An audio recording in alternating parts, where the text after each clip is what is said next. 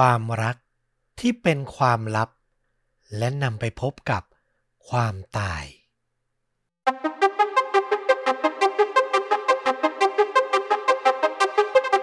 สวัสดีครับ สวัสดีครับ เรื่องจริงยิ่งกว่าหนังพอดแคสต์จากช่องชวนดูดะอยู่กับต้อมครับ แล้วก็ฟลุกครับ กับเรื่องจริงสุดเข้มข้นจนถูกนำมาสร้างเป็นภาพยนตร์ วันนี้ต้องบอกว่าเป็นหนึ่งเรื่องราวที่เกริ่นๆกับคุณผู้ฟังเอาไว้แล้วนะ ว่าจะนำเรื่องราวเกี่ยวกับความรัก ความลับ และการฆาตกรรมมาเล่าให้ฟังเนาะไม่อาจทัดทานกระแสเนาะของบ้านเราที่มีหลายเรื่องเกี่ยวข้องกับความรัก แล้วก็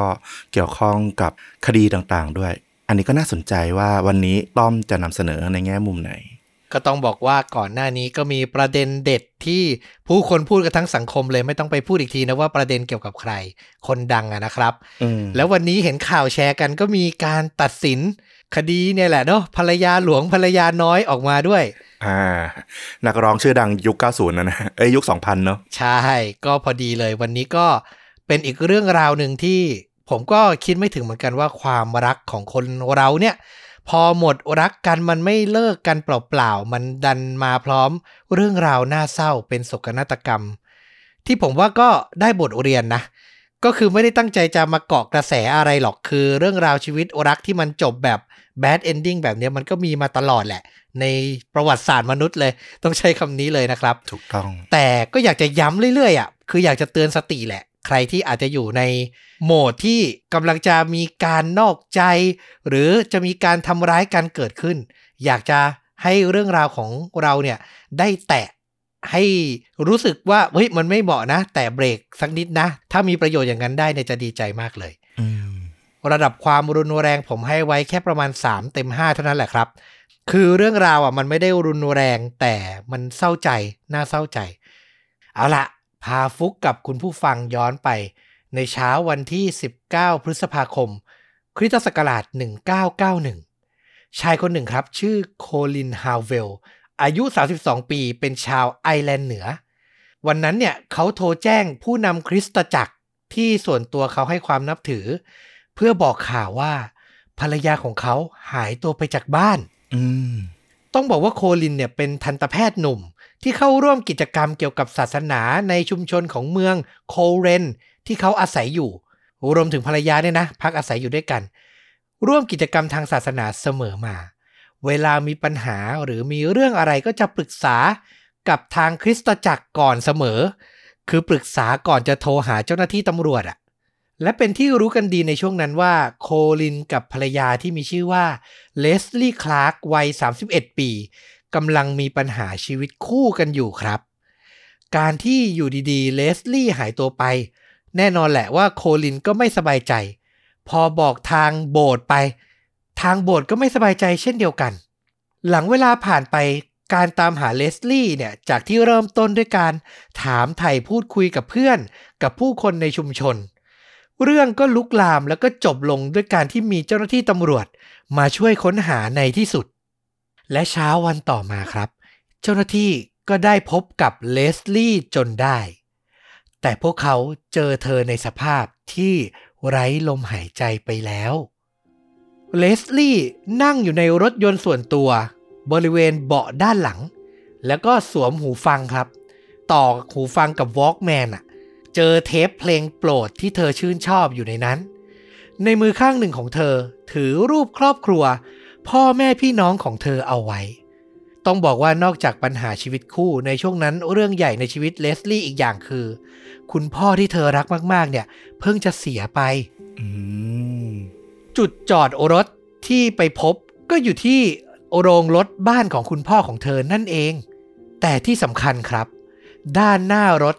กลับ ปรากฏร่างผู้เสียชีวิตอีกคนหนึ่งอืมเป็นนายตำรวจชื่อว่าเทรเวอร์บูคานัน อายุ 32 ปี เขาเนี่ยนอนฟุบเสียชีวิตอยู่หลังพวงมาลัยในตำแหน่งคนขับ จากการตรวจสถานที่เกิดเหตุเพิ่มเติม ก็พบสายยาง ที่ต่อจากท่อไอเสีย สอดเข้ามาในรถอะฟลุกอ่าก็อืม จะบอกว่าเป็นวิธีการที่หลายครั้งเราได้ยินเนาะเวลาคนที่เขาต้องการจบชีวิตตัวเอง ซึ่งก็บอกว่าสำหรับเราเราว่ามันไม่ได้สบายนะมันทรมานมากเลยนะ อืม และเมื่อชนสูตรศพผู้เสียชีวิตทั้งสองคนก็พบว่าพวกเขาเสียชีวิตเนื่องจากสูดดมก๊าซพิษเข้าไปจริง ๆ ครับ ไม่มีร่องรอยการถูกทำร้ายร่างกายอื่น ๆ แต่อย่างใด สุดท้ายเจ้าหน้าที่ตำรวจสรุปว่านี่เป็นคดีการฆ่าตัวตาย แต่มันก็เป็นคดีที่ดูมีความลับอยู่มากมายเลยเนาะ การที่ผู้หญิงที่มีสามีแล้ว ตัดสินใจนัดฆ่าตัวตายกับนายตำรวจผู้ชายอีกคนหนึ่ง แน่นอนแหละ มันไม่ธรรมดาเลย ผมก็เลยอยากจะพาย้อนกลับไปครับ ถึงจุดเริ่มต้นของเรื่องราวทั้งหมด โคลินฮาวเวลเกิดในครอบครัวที่เคร่งครัดด้านศาสนามาก เขานับถือศาสนาคริสต์แบปติสต์แล้วก็ได้พบกับภรรยาอย่างเลสลี่คลาร์กระหว่างที่กำลังเรียนด้านทันตกรรม อยู่ที่มหาวิทยาลัยควีนส์ตัวเลสลี่เนี่ย เรียนสาขาพยาบาล ต่อมาไม่นานหลังเรียนจบในช่วงประมาณปี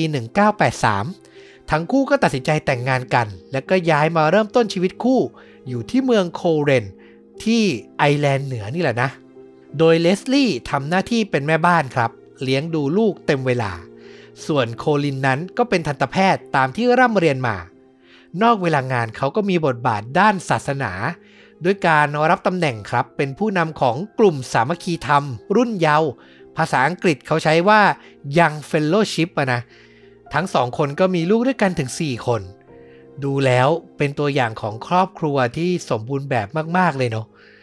แต่ท่ามกลางท่าทีที่ดูมีความสุขนั้น มันกลับมีความลับดำมืดซ่อนอยู่ ต้องบอกครับว่าเรื่องราวชีวิตของโคลินกับเลสลี่เนี่ยมันเป็นคดีใหญ่ และได้รับความสนใจในละแวกสหราชอาณาจักรมาก ๆ มีการทำเป็นหนังสือชื่อว่า Let This Be Our Secret โดยผู้เขียนชื่อเดริกเฮนเดอร์สันเขาเนี่ยไปสัมภาษณ์เจาะลึกผู้คนรอบตัวโคลิน เพื่อจะรับรู้ถึงพฤติกรรมและความคิด ของผู้ชายคนนี้ให้ได้มากที่สุด แล้วมันมีจุดหนึ่งในหนังสือบอกว่า โคลินเนี่ยมีแรงขับ ความปรารถนาทางเพศที่ค่อนข้างสูงมากๆ มีรายละเอียดบอกว่าครั้งหนึ่ง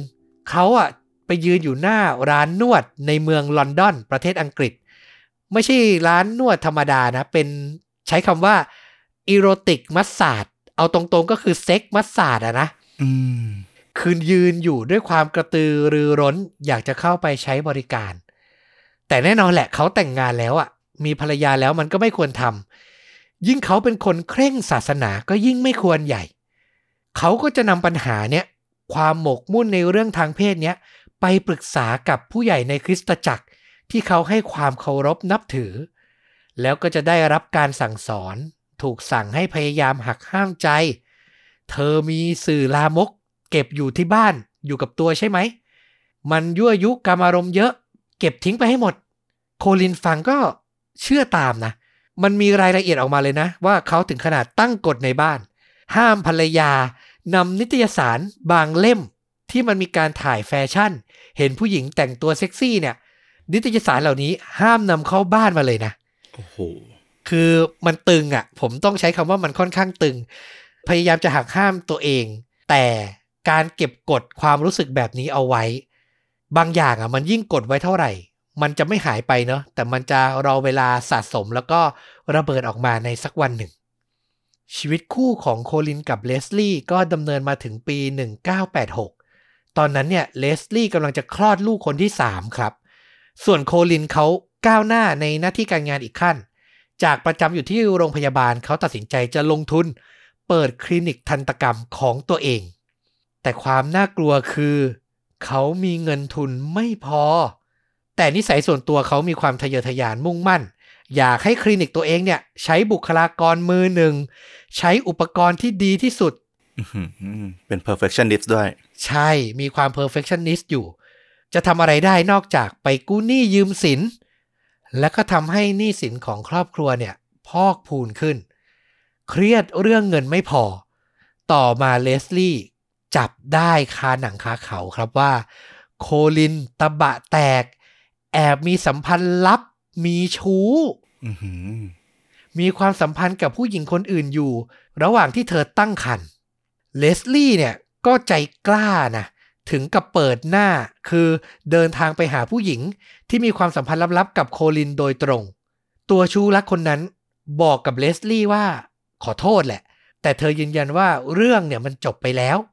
คือเธอเลิกกับโคลินไป ตั้งแต่ก่อนที่เลสลี่จะจับได้แล้ว แต่นั่นแหละเลสลี่นะ ทั้งต้องเลี้ยงลูกเล็กๆสองคน ท้องแก่กำลังจะคลอดอีกหนึ่งคน ครอบครัวมีหนี้สินอีก โอ้โห สารพัดปัญหา มันทำให้เธอเครียดมาก แต่สุดท้ายเธอก็ยังอยากจะพยายามรักษาความสัมพันธ์เอาไว้ ไม่ให้ไปถึงจุดจบ ซึ่งในส่วนนี้ผมวิเคราะห์เองก็ต้องบอกว่า นอกจากความรักที่ทั้งคู่ผูกพันกันมา มันก็รวมกับหน้าตาทางสังคมและความเชื่อทางศาสนาด้วยอะนะอืมหลาย ๆ อย่างรวมกันทำให้ทั้งสอง พยายามประคับประคองกันไป แต่แน่นอนละ่ะ มันก็เป็นเรื่องราวที่ปรากฏอยู่ตามข่าวอะไรหลายครั้ง คือคนเราอะ่ะ พอทำผิดแล้วครั้งหนึ่ง ครั้งที่สองก็มีโอกาสเกิดขึ้น ง่ายกว่าเดิม กิจวัตรอย่างหนึ่งที่โคลินจะทำเป็นประจำคือการพาลูกสาวครับ ไปเรียนว่ายน้ำที่สโมสรในเมือง และนั่นทำให้เขามีโอกาสได้เจอกับหญิงสาวผมบลอนด์หน้าตาดีวัย 27 ปี ที่มีชื่อว่าเฮเซลบูคานาน เอ๊ะ เธอทำอาชีพเป็นครูสอนศาสนาเด็กๆ ในโรงเรียนวันอาทิตย์ และยังเป็นผู้ช่วยที่ศูนย์รับเลี้ยงเด็กของโบสถ์แห่งหนึ่ง คือมีความใกล้ชิดอยู่ในแวดวงศาสนาเหมือนกัน แต่ที่สำคัญเธอแต่งงานและมีลูกแล้วถึงสองคนอืมฟังนามสกุลเธอจำได้ไหมครับ อืม ผมถึงกับเอ๊ะขึ้นมาเลยทีเดียว เธอแต่งงานกับนายตำรวจอย่างเทรเวอร์บูคานันนั่นเอง มีข้อมูลระบุว่า อุปนิสัยส่วนตัวของโคลินกับเฮเซลเนี่ย มันมีความใกล้เคียงกันอยู่ คือฉากหน้าเนี่ยเขามีครอบครัวแล้วมีชีวิตนิ่ง ๆ เนาะทำงานไปโบสถ์อุทิศตนให้ศาสนา แต่เบื้องหลังทั้งคู่ต่างมีความทะเยอทะยาน และความต้องการที่ซุกซ่อนเอาไว้ โคลินอย่างที่เล่าไปเขาก็มีคลินิกใหญ่ของตัวเอง ส่วนเฮเซลเนี่ยก็ชอบความหรูหรา ชอบหาเสื้อผ้าและเฟอร์นิเจอร์ภายในบ้าน ชิ้นใหม่ๆ มาตกแต่งอยู่เสมอ ผมก็ไม่อยากให้ตัดสินทั้งคู่จากแค่ที่ผมเล่านะ แต่จากแค่แหล่งข้อมูลที่ผมมีเนี่ยเขาก็บอกว่าตัวสามีนายตำรวจอย่างเทเวอร์บุคานานอะเขาก็เป็นคนสบายๆ คือมองอีกมุมอาจจะไม่ได้ทะเยอทะยานเท่าภรรยา สุดท้ายอะพอเฮเซลมาเจอคนที่นิสัยใกล้กันอย่างโคลินไง แล้วมันมีความเก็บกดทางเพศ อยู่กับตัวด้วย สุดท้ายทั้งคู่ก็เลย ก้าวข้ามขอบเขตแห่งความถูกต้อง แล้วก็มีความสัมพันธ์ต้องห้ามกันในแบบชู้รัก ซึ่งมันเต็มไปด้วยความร้อนแรงและก็หลงใหล จะบอกว่าคู่รักของทั้งคู่นะ ทั้งเลสลี่แล้วก็เทรเวอร์เนี่ยไม่ใช่ไม่เอะใจนะ มีเอ๊ะเอ๊ะอยู่หลายครั้ง มีเรื่องเล่าว่าครั้งหนึ่งอะเทรเวอร์เดินเข้ามาในบ้าน แล้วเจอโคลินนั่งอยู่กับเฮเซลอะกันสองคนในบ้าน ลูกๆไม่อยู่อย่างเงี้ยเหรอ ใช่ คือผู้ชายอะ คนเป็นสามีมาเจอแบบนี้ยังไงก็ไม่พอใจเนาะแต่โคลินก็จะใช้คำว่าแถก็ได้ แถไปอะว่านี่ไง ผมเอากีตาร์มา ผมอะอยากจะหัดให้เฮเซลอะ เล่นเครื่องดนตรี เธอบ่นว่าอยากเล่น นั่นก็ทำให้เทรเวอร์โกรธแหละ ทะเลาะกับภรรยา แต่ว่ามันก็ไม่ได้ลุกลามบานปลายอะไร ความสัมพันธ์ระหว่างโคลินกับเฮเซลก็ยังคงดำเนินไป ใต้จมูกของทั้งเลสลี่แล้วก็เทรเวอร์ แต่ในที่สุดความลับมันไม่มีในโลก เรื่องมันเกิดครับในปี 1990 โคลินมีความจำเป็นที่จะต้องพาเฮเซลไปที่ประเทศอังกฤษไปทำแท้งครับฮะคือโคลินน่ะมีความสัมพันธ์ทางเพศกันแล้วไม่ระมัดระวังทำให้เฮเซลตั้งครรภ์ตอนแรกก็ปรึกษากัน เนียนเนียนไปไหม บอกว่าเป็นลูกของเทรเวอร์ไหม แต่เฮเซลบอกว่าไม่ได้ เพราะโคลินเนี่ย ลูกๆของเขาอะที่เกิดกับเลสลี่มีลักษณะส่วนบุคคลที่มันชัดเจนมากๆ คือมีผมสีอ่อน แล้วก็มีความผิดปกติทางพันธุกรรม คือ นิ้วเท้าของลูกๆโคลินทุกคนน่ะ จะมีพังผืดอืมนิ้วอาจจะติดกันผิดปกติ เฮเซลกลัวว่าถ้าลูกคลอดออกมาแล้วลิแล้วมีลักษณะแบบนี้ เดี๋ยวจะเป็นเรื่องใหญ่ คือใครก็จะสามารถจับพิรุษได้ สุดท้ายโคลินก็เลยพาเฮเซล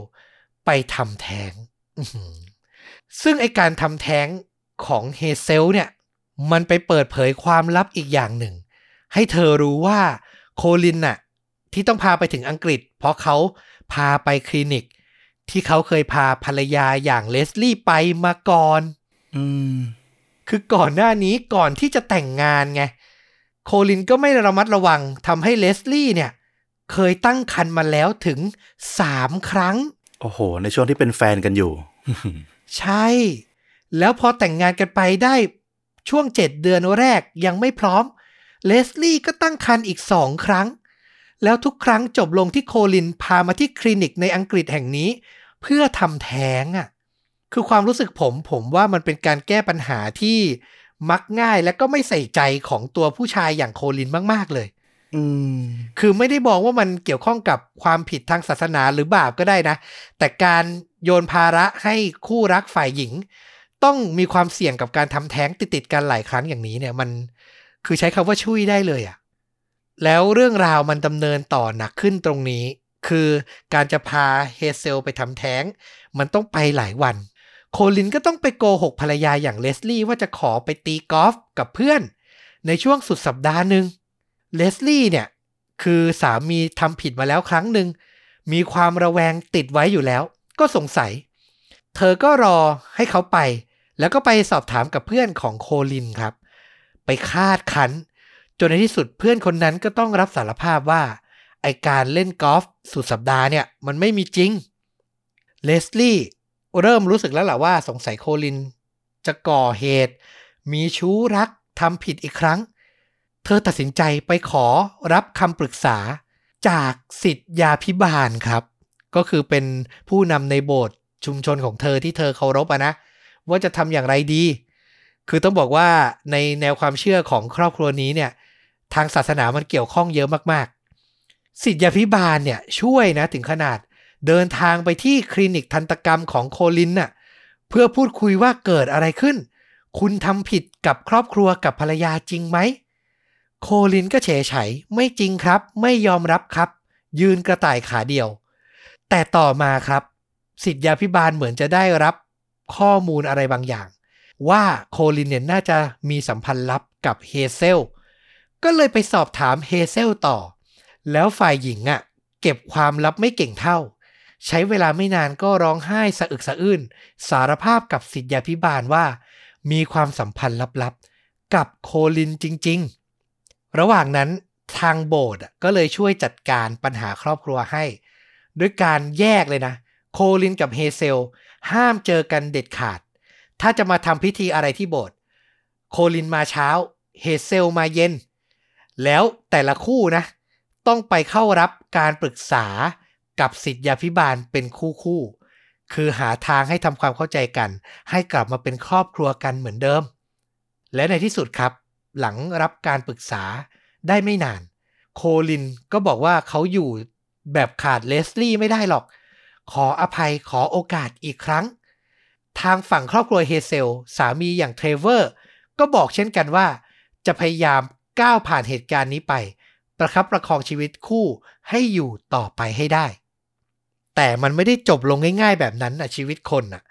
เลสลี่อะเธอเครียดมากๆอยู่แล้วอย่างที่ผมบอกไปนะ ทั้งพ่อเนี่ยเพิ่งจะเสียชีวิตไปในช่วงนั้น รวมไปถึงสามีก็นอกใจไปแล้วทีนึง เธอก็เริ่มครับที่จะรับประทานยาแก้ซึมเศร้า แล้วก็ดื่มเครื่องดื่มแอลกอฮอล์มากขึ้น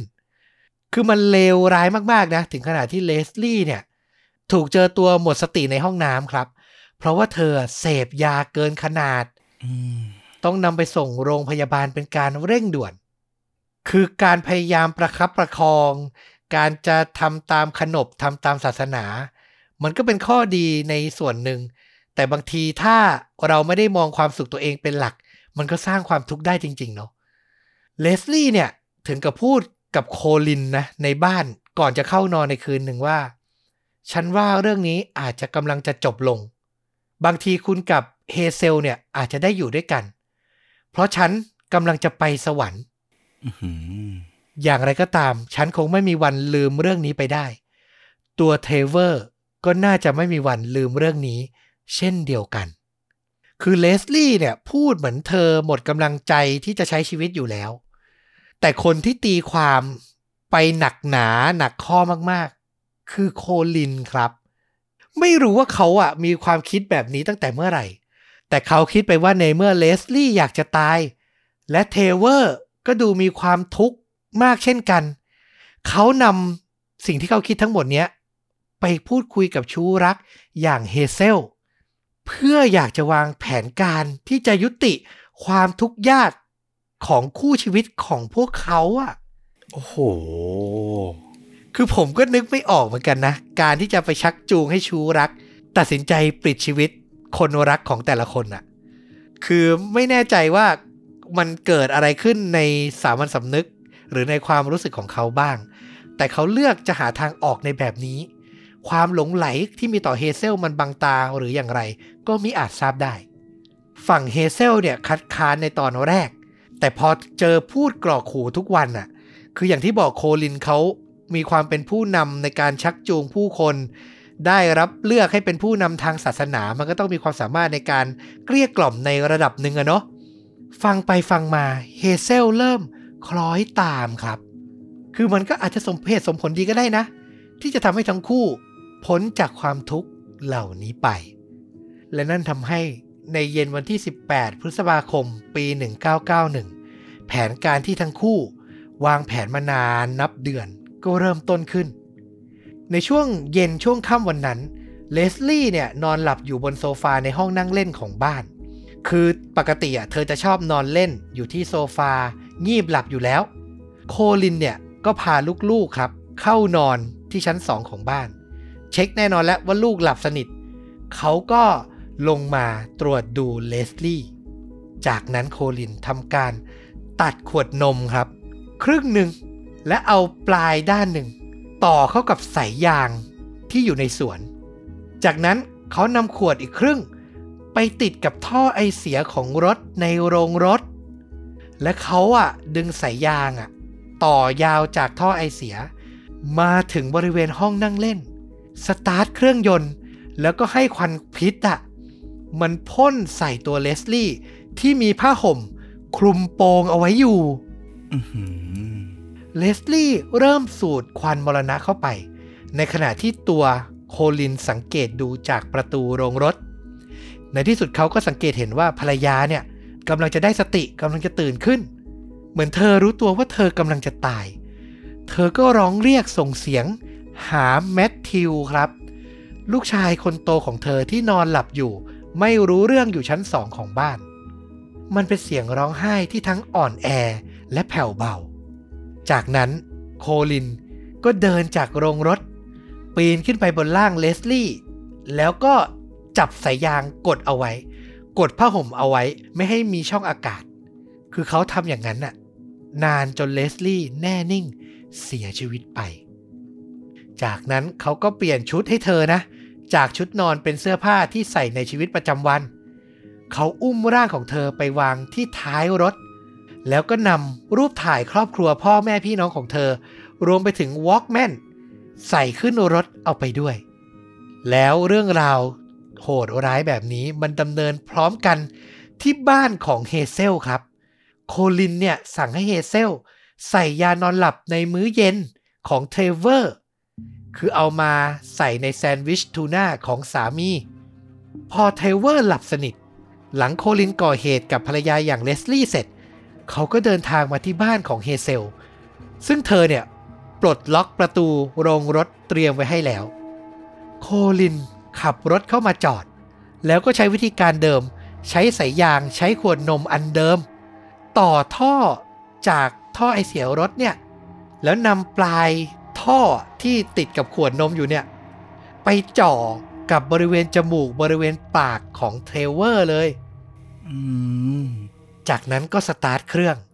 เทรเวอร์ได้สติลุกขึ้นมา แล้วก็รู้เลยว่ากำลังจะถูกฆาตกรรมอะเขาก็พยายามดิ้น ต่อสู้ แต่เนื่องจากร่างกายเขารับควันพิษ เข้าไปเยอะแล้ว ก็ทำให้สู้แรงของโคลินไม่ไหว โดนกดสายยางคาปากเอาไว้อย่างนั้น จนในที่สุดก็แน่นิ่งเสียชีวิตไปอีกราย จากนั้นโคลินก็ออกไปข้างนอกบ้านครับ สูดอากาศบริสุทธิ์ กลัวตัวเองไง รับควันพิษมากจะหมดสติไปเช่นกัน จากนั้นเขากลับเข้ามา แล้วก็นำชุดที่เฮเซลเตรียมเอาไว้ให้ เปลี่ยนให้เทรเวอร์กลายเป็นชุดที่ใช้ในชีวิตประจำวันเช่นเดียวกัน คือระหว่างที่เกิดเหตุทั้งหมดนี้เฮเซลไม่ได้ทำอะไรเลยนะ คือแค่อำนวยความสะดวกแต่แอบมองดูอยู่ห่างๆ แค่นั้น จากนั้นโคลินก็นำร่างของเทรเวอร์ ขึ้นรถนอนอยู่ข้างๆร่างของเลสลี่ครับ เขาสั่งให้เฮเซลเนี่ยทำการทำลายหลักฐาน เผาหลักฐานที่ใช้ก่อเหตุทุกอย่าง ขวดนมสายยางทิ้ง ส่วนตัวเองเนี่ย แอบขับรถไปที่บ้านของพ่อของเลสลี่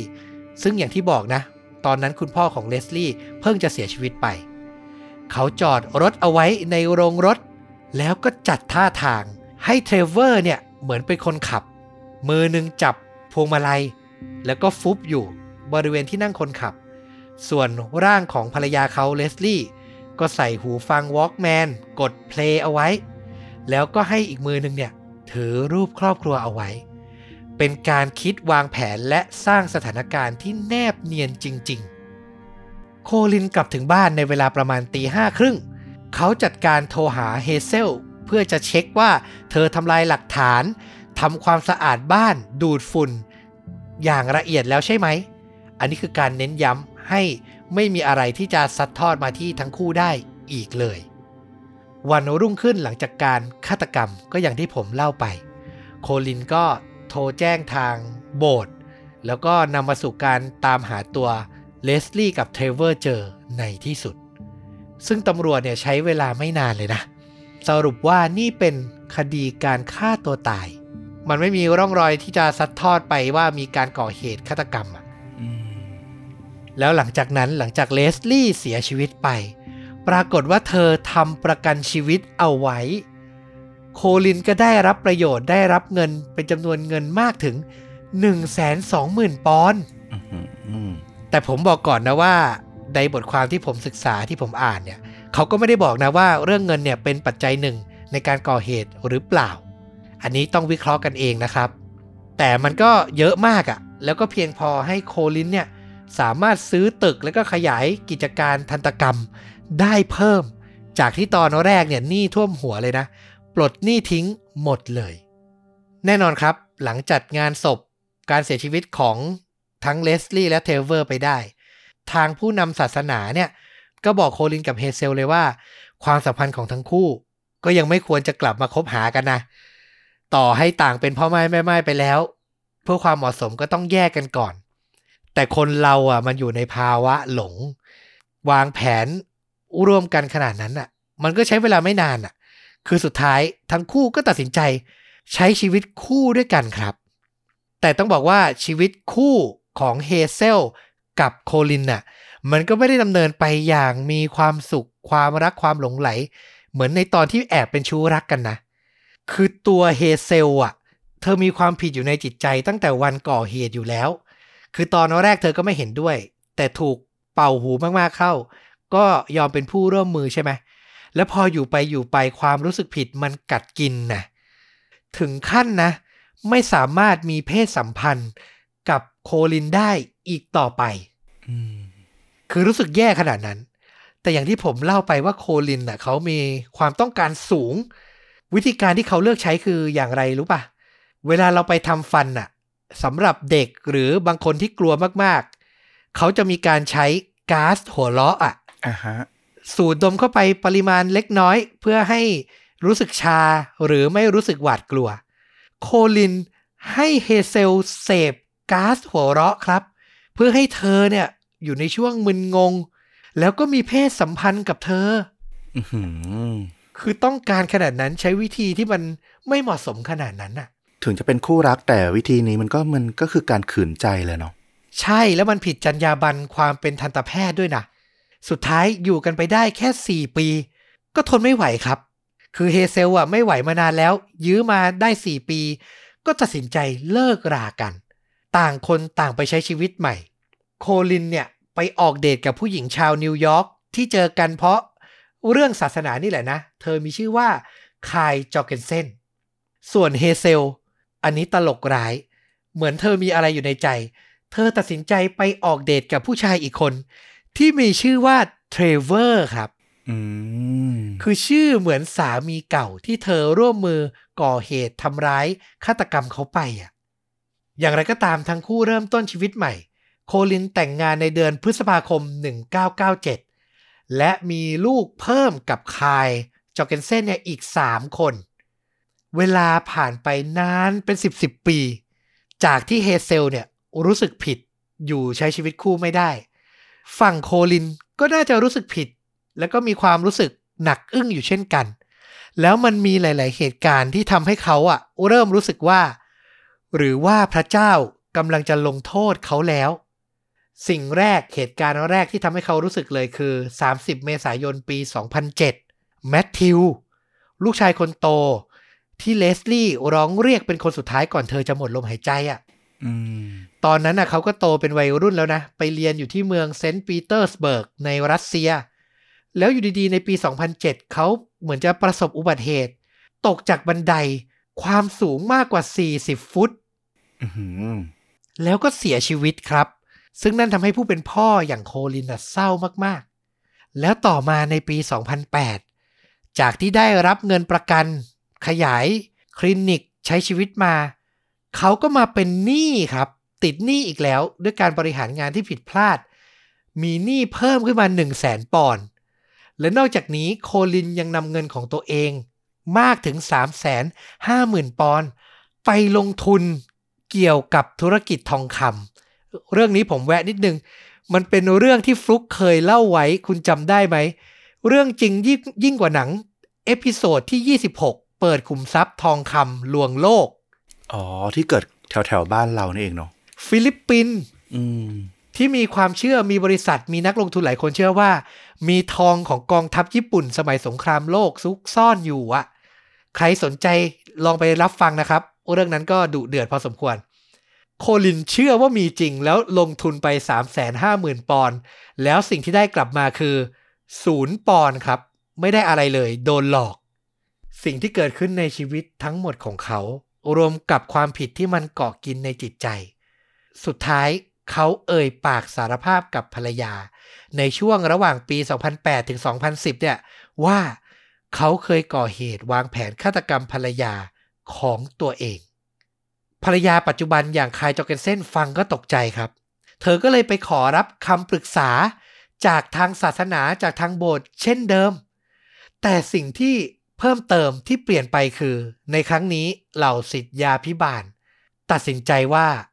การกระทำของโคลิน มันรุนแรงมากเกินไปแล้ว มันควรจะต้องได้รับการลงโทษทางกฎหมายเสียที การแจ้งความเกิดขึ้น แล้วสุดท้ายวันที่ 3 ธันวาคมปี 2010 โคลินก็ได้รับการตัดสินให้ต้องโทษจำคุก 21 ปี อันนี้คือขั้นต่ำนะ ก่อนที่จะมีโอกาสได้ยื่นขอทัณฑ์บน ทางด้านเฮเซลบูคานันครับ ฝ่ายหญิง หลังจากเลิกกับ คนรักคนใหม่ที่เป็นผู้ชายชื่อเทรเวอร์ เธอก็ไปแต่งงานกับตำรวจที่เกษียณอายุแล้วอีกหนึ่งคน คือก็วนเวียนอยู่อย่างเนี้ย เหมือนเธอรู้สึกผิดกับเทรเวอร์อยู่ในจิตใจอะ่ะ ไปหนีไม่พ้นจากวงจรผู้ชายที่มีลักษณะประมาณนี้สักที แต่ในที่สุดครับเฮเซลก็ถูกตัดสินให้รับโทษจำคุกอย่างน้อย 18 ปีก่อนจะยื่นขอทันบนได้ ในวันที่ 2 มีนาคม ปี 2011 แน่นอนแหละ เธอก็พยายามสู้ว่า เธอเนี่ยถูกชักจูง ถูกหวานล้อมจากโคลินเช่นกัน แต่มันก็มีหลักฐานระบุว่าเธอเตรียมการทุกอย่างมากมายจริง ๆ คือมากมายเกินไป มีความผิดในข้อหาสมรู้ร่วมคิด นอกจากนี้ยังไม่พอ ยังมีวีรกรรมของโคลินที่ถูกเปิดเผยเพิ่มอีกว่า ในช่วงเวลาตั้งแต่ปี 1998 ถึงปี 2008 เขาอะใช้ก๊าซหัวเราะ มอมเมาคนไข้ที่เป็นผู้หญิงครับอื้อหือแล้วก็ก่อเหตุทำอนาจารเธอเหล่านั้น มีการตั้งข้อหามากกว่า 17 คดีอะและทั้งหมดนี้เขาทำที่คลินิกทันตกรรมของเขาเอง โอ้โห คือเป็นคนที่มีความปรารถนาทางเพศซุกซ่อนไว้ แล้วพอเหมือนเจอทางใช้ก๊าซหัวเราะกับคนรักของตัวเองอย่างเฮเซลได้ ก็ไปก่อเหตุกับคนอื่นๆต่อไปอะเป็นการกระทำที่เลวร้ายแล้วก็ขาดซึ่งจรรยาบรรณของอาชีพอย่างสิ้นเชิงเลยจริง ๆ ซึ่งเหตุการณ์การวางแผนและชีวิตคู่ที่มันซับซ้อนทั้งหมดนี้เนี่ยถูกนำไปสร้างเป็นซีรีส์ฉายทางช่อง ITV ที่สหราชอาณาจักรนะครับ ชื่อเรื่องว่า The Secret ออกอากาศไปในเดือนเมษายนและพฤษภาคม ปี 2016 ซึ่งผมเนี่ยไปค้นเจอtrailer แล้ว เดี๋ยวจะแปะให้ผู้ที่สนใจ อยากจะลองหารับชมชมได้นะครับที่ top comment ทาง YouTube เหมือนเดิม ไม่แน่ใจเหมือนกันว่ามีช่องทางอื่น ที่จะหารับชมได้ไหม คือพยายามค้นแล้วไม่เจอ แต่ถ้าใครสนใจจริง ๆ ก็ลองค้นกันดูได้นะครับ ผมว่าเขาทำดีเลยแหละ คือตัวซีรีส์เท่าที่ดูจาก trailer เนี่ย มันก็เป็นการจำลองเหตุการณ์ที่มันน่าอึดอัด ดูมีความเป็นซีรีส์ดราม่าผสม ฆาตกรรมที่น่าสนใจทีเดียวนะครับ เราฟังไปด้วยความทอดถอนใจหลายครั้งเนาะ มันเหมือนกับว่าเขาถลำลึกแล้วมันก็บานปลายไปเรื่อยๆ โดยที่มีจุดที่เขาสามารถหยุดและกลับตัวได้หลายครั้ง ซึ่งกลับตัวมีโอกาสให้กลับตัวแบบจริงๆนะนะ ไม่ใช่แบบแค่เป็นจุดที่ให้เขารู้สึกอะแต่มันก็ไม่สามารถยับยั้งให้เขาหยุดได้ คือในเรื่องเนี้ยเราอาจจะมีมุมมองบางอย่างที่อยากจะ พูดถึงเหมือนกัน คือเราไม่แน่ใจว่าในช่วงเวลาที่เขาตัดสินใจที่จะสังหารเลสลี่เนี่ย อย่างที่ต้อมตั้งข้อสงสัยนะว่าทำไมเขาถึงไปตีความอย่างนั้น อันนี้เราก็ไม่แน่ใจแต่ว่า มันก็อาจจะเป็นไม่ได้เหมือนกันว่า เขากำลังมองเห็นความทุกข์ทรมานของเลสลี่ที่เมายา แล้วก็ไปแบบสลบอยู่ในห้องน้ำห้องน้ำอะไรอย่างที่บอกอะในฐานะคนที่อยู่ด้วยกันมันอาจจะมีภาวะของความรู้สึก เหมือนคนที่อยู่กับผู้ป่วย ที่อาการหนักติดเตียงเงี้ย มันก็อาจจะเกิดภาวะความเครียดสูง แต่ท้ายที่สุดแล้วอย่างไรก็ตามเนะสิ่งที่มันเป็นจุดความคิดสุดท้ายของเขาอะมันดันเป็นอะไรที่เรารู้สึกว่ามันเห็นแก่ตัว ไม่ว่าจะแบบว่าด้วยความรู้สึกว่าคุณอาจจะตั้งต้นด้วยความรู้สึกว่าเออ อยากจะปลดปล่อยเธอให้หมดทุกข์หมดโศกอยู่กับเขาไม่ดีอะไรเงี้ยก็ตามนะแต่ว่า สิ่งสุดท้ายที่ เป็นข้อสรุปของเขาว่า เออ งั้นต้องส่งเคราะห์ให้เธอไปสวรรค์อะไรอย่างเงี้ย มันเป็นมุมมองที่เห็นแก่ตัวเพราะสุดท้ายแล้วว่าจริงๆอะมันอยู่ในบริบทที่ว่าเขาจะได้ประโยชน์หลาย ๆ อย่าง จริงๆแล้วเนี่ยเขาก็มีโอกาสที่จะมองว่าก็คุยกันและจบยุติความสัมพันธ์ ความเป็นครอบครัว ก็ยังมีทางนั้นเหมือนกัน ถ้าคิดว่ามันสุดแล้วจริง ๆ การที่จะอยู่ต่อไปแล้วมันมีแต่ความทุกข์ทรมาน มุมมองศาสนาก็อาจจะเป็นส่วนหนึ่งที่มันกรอบความคิดตรงนี้เอาไว้แต่เราว่า นั่นแหละอย่างที่บอกกันนะว่า มันก็อยู่ในเมืองในประเทศที่ก็ถือว่าสิวิไล